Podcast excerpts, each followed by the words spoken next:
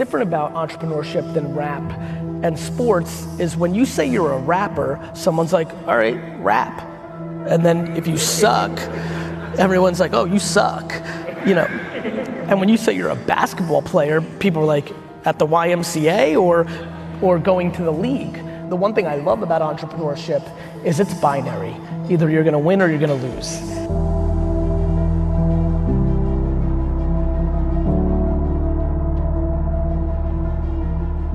You know, being a businessman or woman wasn't cool in nineteen ninety-two. I mean, it was Bill Gates, you know, like fucking nerd, you know, like so so now that everybody wants to put entrepreneurship in their Instagram profile and that's cool in the club, that is just bizarro world, but that's also done what sports and rapping has, which is everybody wishes they are.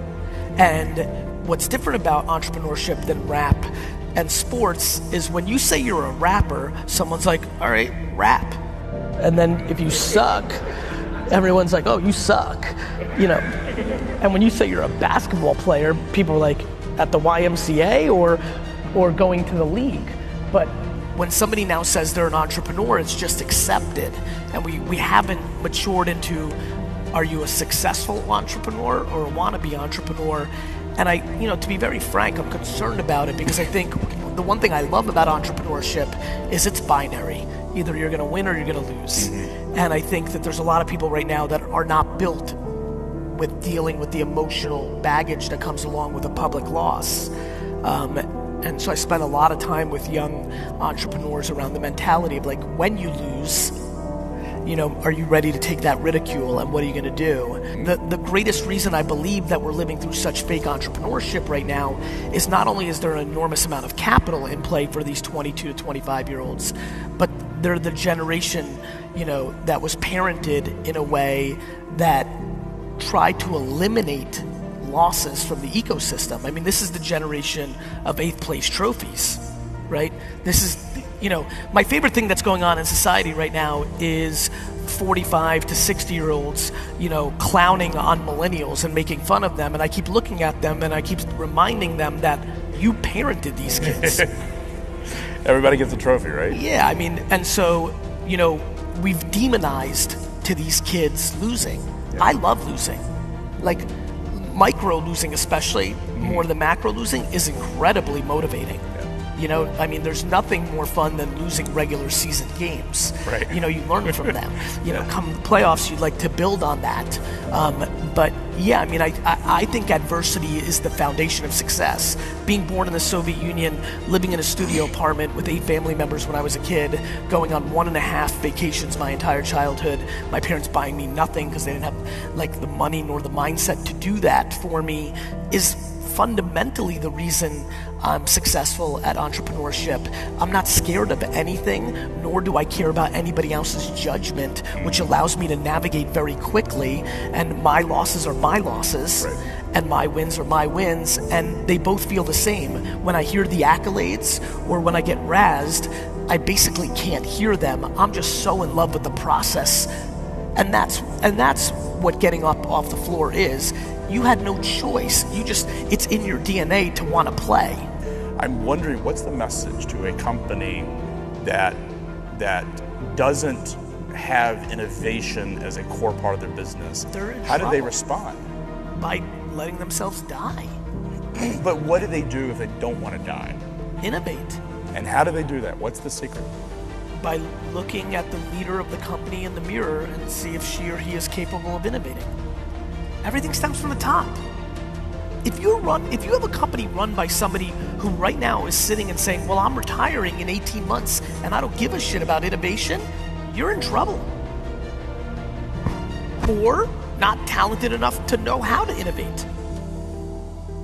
Like, you know how many A's, number ones, hire a C M O and say you figure it out, but they don't even know how to judge it?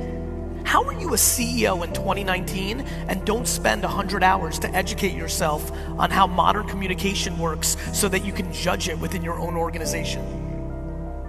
Gary, I didn't grow up with this stuff. You didn't grow up driving, you figured it out.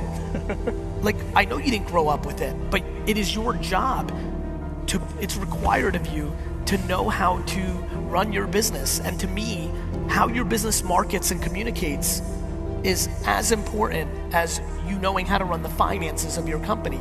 It's just that some people don't want to put in the work to get updated on the new platforms and the new world, and that's to their peril. The advice that I think will play for everybody in the room, regardless of what you do, including if like you're the P T A president or thinking about running for local office, like I have no idea what you want to do professionally or personally, but the one thing that has been tried and true, and I keep things extremely simple, is you have to reverse engineer the audience you're trying to reach, and you have to tell them something that brings them value, not you value.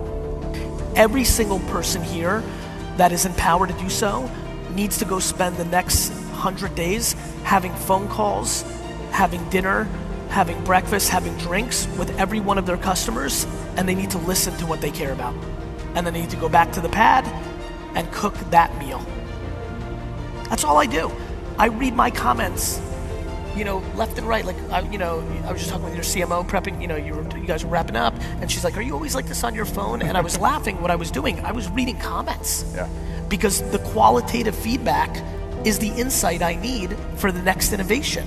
Yeah. The amount of people who hope their customers like what they are doing, or they're trying to force their customers to like what they want to sell, is fascinating for me yeah. to watch.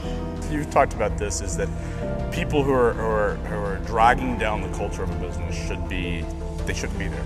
I wish most businesses were into documenting and coach.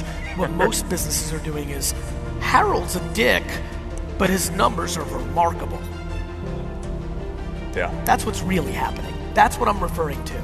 That if you've got somebody who's driving top line revenue, or is she or he is crushing their numbers, what most companies are doing is they're looking at surface level. They're like, ooh, if we fire Carol, we're gonna lose those three accounts because she's so wired in there.